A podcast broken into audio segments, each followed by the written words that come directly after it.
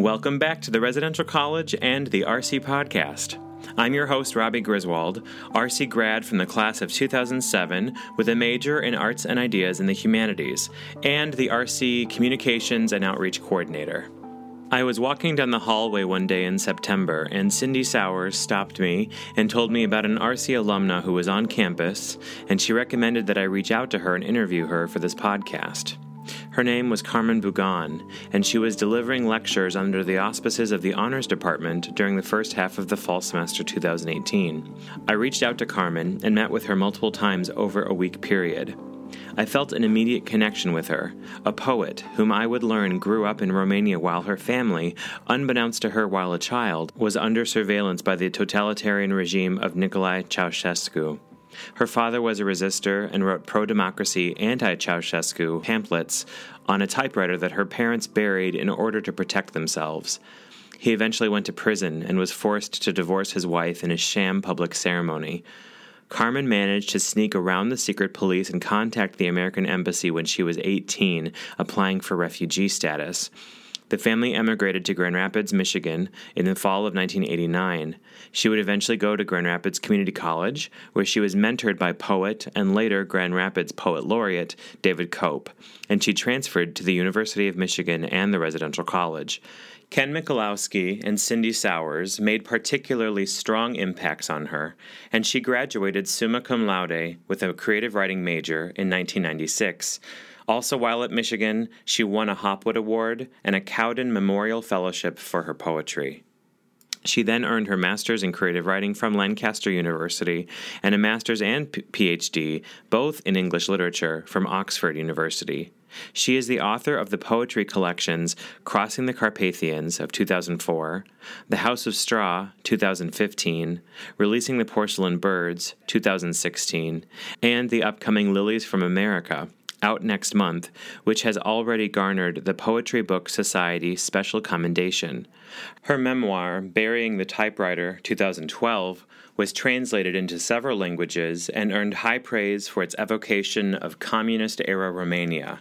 The book was a BBC Radio 4 Book of the Week, a Waterstones Book Club choice, and won the Breadloaf Conference Nonfiction Prize.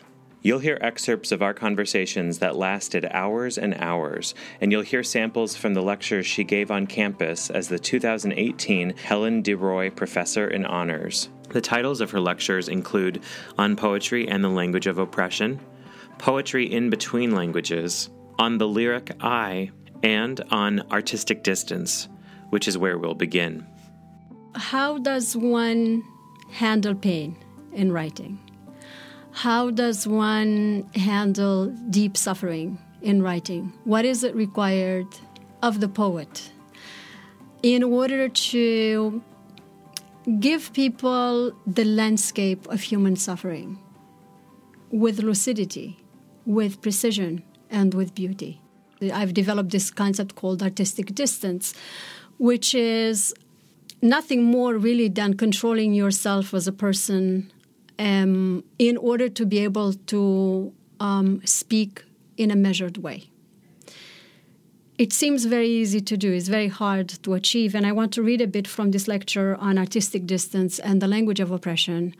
Um, this is a lecture which I also have given earlier this year in May at the University of Oxford. And the whole lecture is available as a podcast from the Life Writing series at Wolfson College there um, at the university. Lately, I'm asking myself how do we face loss with language? What happens when language is stolen from us? Can the lyric language which I create be coherent if I am emotionally incoherent myself? What happens to the authorial voice when personal biography fuses with the lyric I? What are the effects of writing on our well being?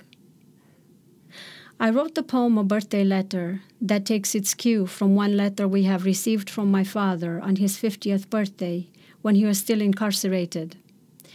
He had asked us to make a cake for him, but the poem was not meant to indict or to testify against the secret police in Romania or to function as anti communist propaganda.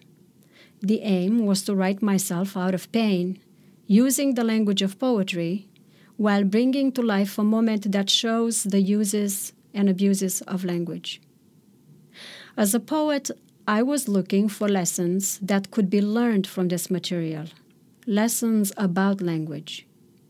Lyric language itself gave me a sense that I can do something useful about dealing with a traumatic past, so that what began as a process of thinking about actual events and their significance turned into a process of thinking about the appropriate language into which I could put feeling into words, to use Seamus Heaney's expression about his own work, in which words were put to work to become bearers of history rather than simply a private lyric utterance. I have reached for images in the larger literature. The myth of Apollo and Marsyas, a simile which worked well to express the sense of having language stripped away from me. It became important to use figurative language not as ornament, but to make it meaningful in itself, so that I could portray certain realities and express feelings according to my own independent viewpoint. At the heart of this was my conviction that history, and oppression happen in a minutia of our lives, and that poetry could make them both emotionally intelligible. I enjoyed the long moments of concentration when my mind was focused on line length, on a sound of words, on creating the simile of words as capillaries. Keeping the mind occupied with putting the poem together gave me a respite from the anger I had felt at what had been done to us and it felt good to put shape to the experience. But there is also the thrill of having somehow come through to the other side of the struggle, where we could enjoy the articulation of clarity, of freedom. Carmen, I hope we can take a pause there um, because I think for the audience this might be an interesting question. And in my conversations, I've heard you refer to the language of oppression multiple times. So, could you define how would you define the language of oppression?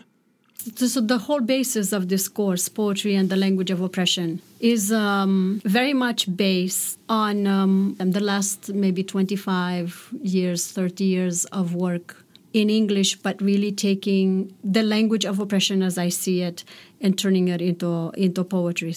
I don't think of the language of oppression as a national language. I wouldn't necessarily say that it has to be communist in Eastern Europe, where it has to be I don't know what political system in what country. I think it is its own its own um, register within any language, within any national language, and it's it's a language that is specifically used. Um, and sometimes designed if it's politically uh, manipulated, but specifically used in order to uh, compel a person or a group of people to accept living in a situation in which they are not free. And on the other hand, I think it's also the narrative that the oppressed person, that the abused person gives um, himself or herself in order to rationalize staying in a situation in which um, they they're not free.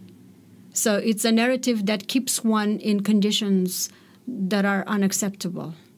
Can you recall as you've sort of started to do here in this in this bit of this excerpt from this lecture, the actual process that you started to undergo to unlock your experience of artistic distance?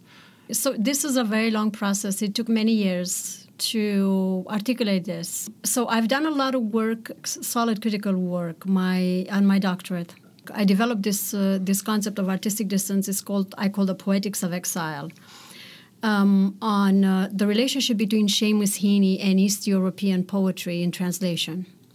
And there I started noticing how people made it possible, people like Milosz, like Mandelstam, like Brodsky, Herbert, uh, Heaney, how not getting involved into the political discourse itself or in a pain itself helped them achieve enough in, internal distance so that they could be observing the historical reality closer.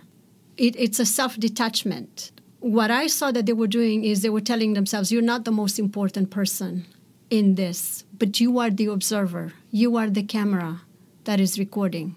But you're not recording objectively either. You are recording because you have been touched by um, this upheaval. You're, you're recording because it's important for you, because you want to set the world right. If I were to tell you now about visiting my father in prison and how hard it was to be on the other side of the glass wall and, uh, you know, me, you know, begging the guards to let me touch him. And if I was shouting and crying, trying to explain, you wouldn't understand much of what I'm trying to say.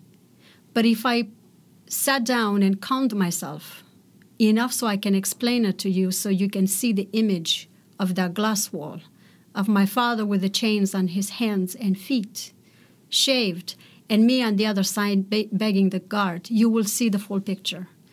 It had happened in my own writing through the experience of writing. And that is because I take such joy of working with words. Naturally like you know a painter would express something with the colors with the painting. A baker would have a relationship with the world by baking these wonderful loaves you know that, that they everything is a craft. So what i discovered in the process of sitting down over and over and over is just the joy of the craft which also gave me um, an internal space where i was calm so two things happened at the same time one it worked as a kind of therapy you know, I was calmed, I was giving myself a respite from the suffering. On the other hand, that in itself became the basis of creating something which could be articulated as a poem with line endings, with imagery, with metaphors. And in this whole process, the incoherent suffering was being put into something that I can now say this is a poem about crossing the Iron Curtain with my father. This is a poem about visiting my father to prison. This is a poem about the joy of words in two languages. It comes, it, it, it took many, many years to, to, to get to that. But the whole time, you know, you think, all right, this is the material that I have. I have language, I have words. How do I use them? Where do I take them from?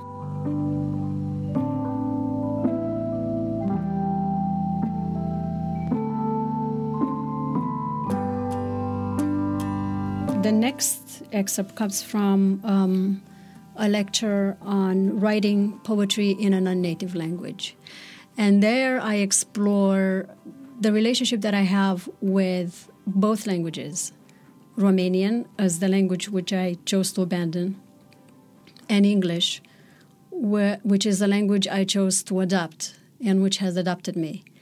Um, and I'm explaining the sort of um, how the languages have actually um, complicated each other and they have loved each other in my poetry all throughout the past 30 years. Now I turn to Romania as to a language that has become almost paradisical, um, the language of childhood before the political nightmare had happened. So there has been a sort of closure with that, rather than the initial anger and rejection of the language because of the political oppression. So I want to read a poem. It is a poem in which I tried to give the sense of how one national language is needed to explain another national language and how in that complicated relationship one searches for the language of poetry which can surface from both at the same time as its own language. The names of things sunlight in a water bowl on a doorstep, then on a pond far from home, soarele. Fire in the terracotta hearth, then in a pit outside a tent thousands of miles away, focul. My black sea lolling the shore, then dreams of sea, waking cheeks with stinging salt. Marea air encircling the grapes outside the window, then gliding with a parachute above a heron. Aerul. Soil exhaling after rain through gaps between cherry leaves, then crying dirty tears from roots of a fallen birch. Pământul. That poem seems like it's quite related to your lecture on poetry in between languages. Would you be willing to share an excerpt of that? In writing directly in another language, there is nothing to translate. Sometimes I'm imprecise with the cultural connotation of words, where when I recreate certain experiences, where when I express new ones, or when I account for what it is that I'm feeling. But I aim to be scrupulous about all the meanings the words can afford without betraying myself as too much of an outsider. I gravitate towards the confluence of languages, constantly reminded of what certain words meant to me in my native language. I sometimes have illusions that one day I will write the standard language of a native, but I know I never will, as my rhythms and sensibilities will betray that I lived the most important part of my life in another language. And I accept that not as limitation, but as a provocation to write till I think I can stand exactly where the two languages of my life meet and I can be understood. Why does speaking another a, f- a foreign language give you artistic distance and what does your native language do that inhibits artistic distance so in my case i was i was afraid that if i were to write in romanian even here if i were to publish them i would be understood by somebody who would continue to harm us which is entirely truth because if I was publishing them in Romanian, it would have to be in Romania. It's a psychological game that, you know, I've done with myself, probably as a victim. So then I figured out if I write in English, I write in a language in which I have no, number one, I have no memory of oppression in English. And it's a language I choose and it's brand new. Brand new. So I have a whole life in a language that I have no history in do you know that's like being reborn it's heaven of course at that point i didn't realize that i'll have the problem of not speaking english and so that gave me enough distance that i had to sit down and, and say okay how do i explain this in a coherent way to someone who doesn't know what a political betrayal is and of course, as years go by, then you become less emotionally attached to your own pain because you accept it more um, you refer to it in a different way because you have superseded the, the, the difficult moments. You know, you've outgrown it. Um, I've written a, an article called, well, a blog called um, Archival Identity, and it's about reading the secret police files in Romanian, in my native language, in 20, uh, 2010 and 2013. That brought back all of that oppressive oppressiveness, all of those fears, all of those um, horrible circumstances under which we lived because I was reading Romanian for a, for a very long time. And then I had to translate some of those files to put them in my books.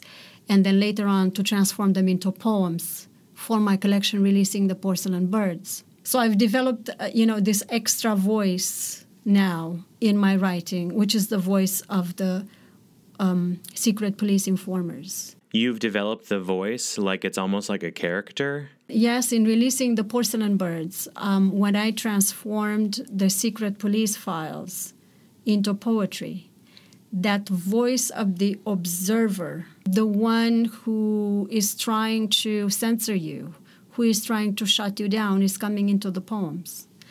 And and it hasn't been deliberate. It's just been the act of translating the files and turning them into poetry. That voice has penetrated into my own voice Uh, reopen a wound and then you have to accept that that wound actually will always that scar will always be there it's just learning to live with it and recognize that it is there rather than rebuilding yourself in another language and saying i've put it all behind and now i'm flawless it's, it's, it's very different. I've also rediscovered that going back to my earliest memories of Romania, the childhood memories about which I talked in my memoir, Burying the Typewriter. And by the act of writing Burying the Typewriter, I was able to go to the magical, lyrical, idyllic, beautiful dialect of my village that has been a source of strength and love for language in general regardless of which language you speak. a resource for me. So now I'm able to have two Romanians in my mind simultaneously and an English language that is sort of beautifully engaging with both of them.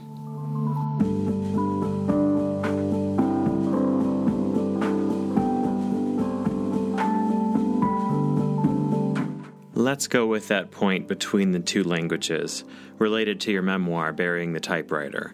You wrote the book while you were a fellow at Oxford after finishing your PhD at that institution, is that correct?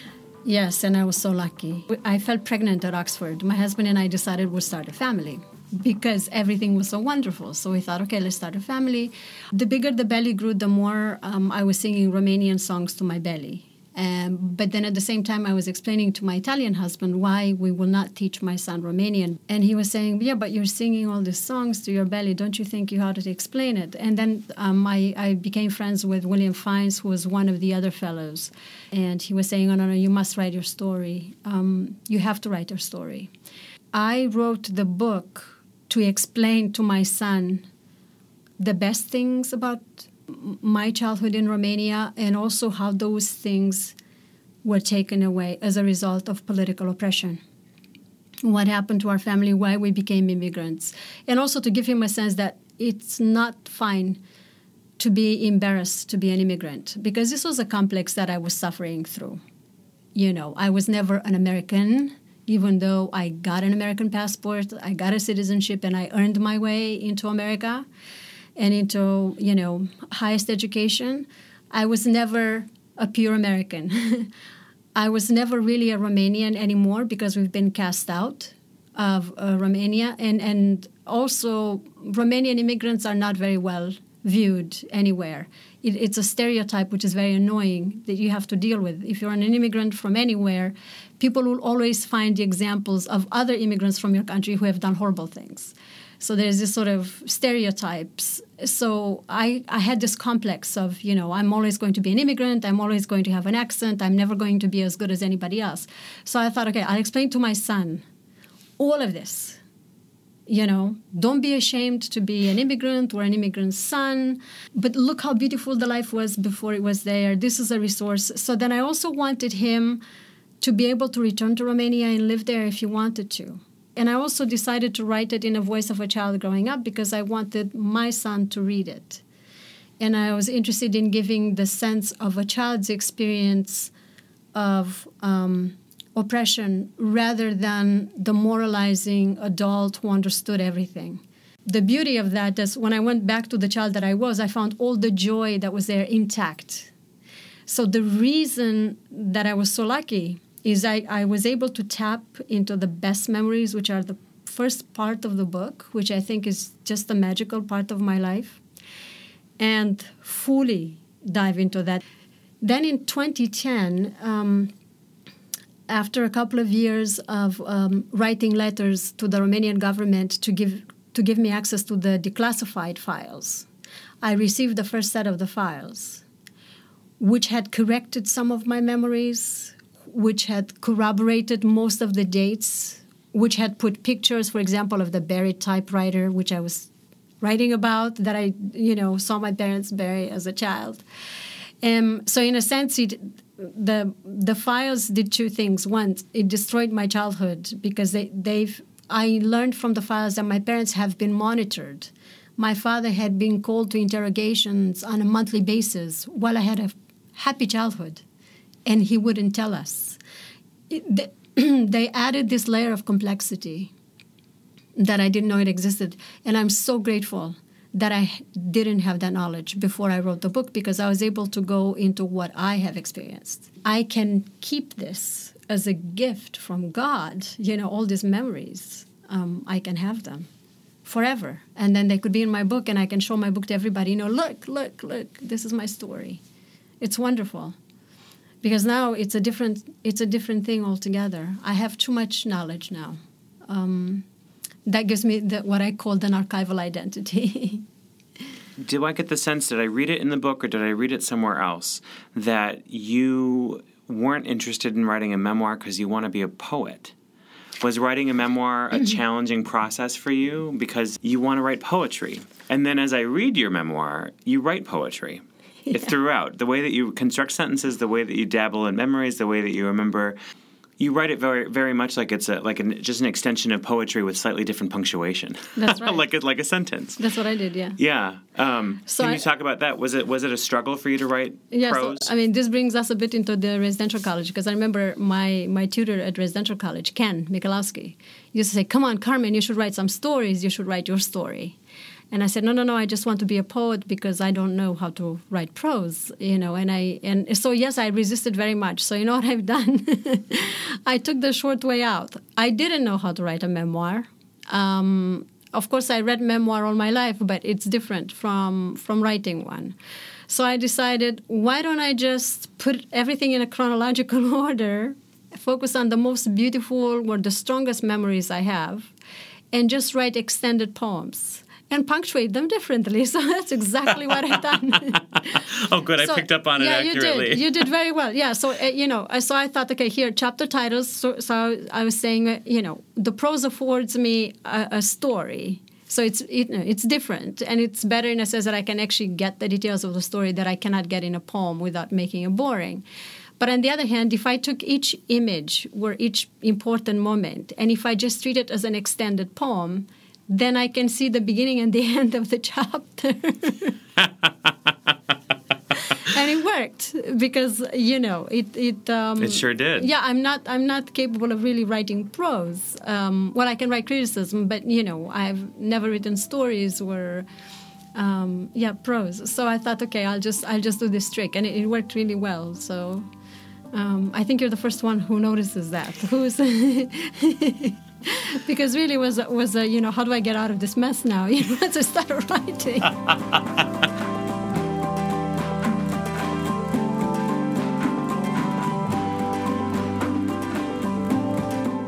reminiscing about the RC, it's been uh, a wonderful time in my life. I couldn't tell you how wonderful. So I've come here from Grand Rapids Community College as a transfer student, and um, I studied with Ken Michalowski and um, with Cindy Sowers. So I must say that I'm I remained grateful to Cindy for all the enjoyment of art that I'm that I'm you know taking everywhere I travel through all the museums, seeing all the paintings, and for the way she has put the the visual perspective into the literature because that that actually helped to shape my sense of imagery having the images of, of the art of the paintings in the back of your head, how those would work in poetry that would conjure the narratives. And with Ken, the tutorials, the one on one tutorials. But I lived in 252 Hinsdale, and, and um, I started here uh, to get uh, people together, and I um, created this Hermetic Poets troupe. So once every two weeks, we'd meet um, on my floor in 252 Hinsdale and workshop our poems.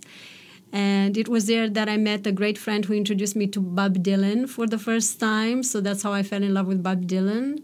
On the other hand, Ken was introducing me to um, uh, Andrei Codrescu, who is uh, another Romanian poet. He made sure that, you know, I was part of the dinners and part of the conversations. This sense of caring for the students, this sense of I will, I will take you where you need to go and I will help you beyond the class. That um, was very powerful for me. That kind of access to the human part of them, and also sort of looking after you know my career. Go and meet these people. Come and i'll introduce you to this person you know. Um, you you know uh, read their books make friends with with people. All of that has been very nourishing. And can you remember what it was like for you, where you were on your, what stage you were at in terms of your comfort of writing in English when you came to the RC and when you started taking classes in those tutorials? Where, what was your English voice like? oh this is hilarious. I mean so my english was still uh, what should i say? Was in a working phase because i had to take those english tests those horrible english tests in order to come into university of michigan. So i was proficient enough by the academic standards to sort of understand but really i was my english was very poor. Um, so Ken would find these um, horrible mistakes in my poems, words completely out of their place, and we would spend time laughing to tears in his office, going, Where did you find this? You know, I remember one was Heart and Hearth. So he was saying, Hearth, let me explain what hearth is. And let me explain what heart is to you. How do you want to use it in this poem? You know there was a the, the misspelling but it was such a change of that and then i remember uh, sitting in um, in the classes of professor ralph williams in his shakespeare classes. And um, of course i would miss a lot of you know what he was saying because he was talking fast and he was very sort of um, perfor- performing, right? He was very performative in, in his delivery of the lectures. And I would shout, you know, please stop, I don't understand this, you know, 400 people in the auditorium. And, and you know, he, gentle and calm enough, he would stop and explain. This is what I meant to say. That, um, again, it was, was very joyful. But yes, my English was at a point where you could see that I was really, really trying to express myself and I was stumbling along the way in the most hilarious ways. I was very, I was very blessed though to have friends who could laugh with me, and um, and who taught me the value of. I mean, to be like you know, bring Carmen to the party because she's going to say something funny for sure. and so I was right there, you know, in the middle of the conversation, and also I wasn't afraid to have people laugh at what I was saying because I was very conscious that I was speaking a language that wasn't mine. And, uh, and if it sounded funny, that was okay. A language that wasn't hers. Well, since then, she literally got a terminal degree in English literature, so she can't say that anymore. Check out Lilies from America, a compilation of her poems due out in September from Shearsman. I can't wait to read it. Thank you, Carmen, for spending such a luxurious amount of time with me during your visit and for appearing on the RC podcast. The music on today's episode is called The Diving Horses by the artist Memory Palace. Subscribe to the RC podcast on Apple Podcasts, Google Podcasts, or your preferred app. This podcast is a production of the Residential College, a four year interdisciplinary liberal arts program at the University of Michigan Ann Arbor College of Literature, Science, and the Arts. The RC was founded in 1967 and has over 6,000 alumni all over the world. This is Robbie Griswold, signing off.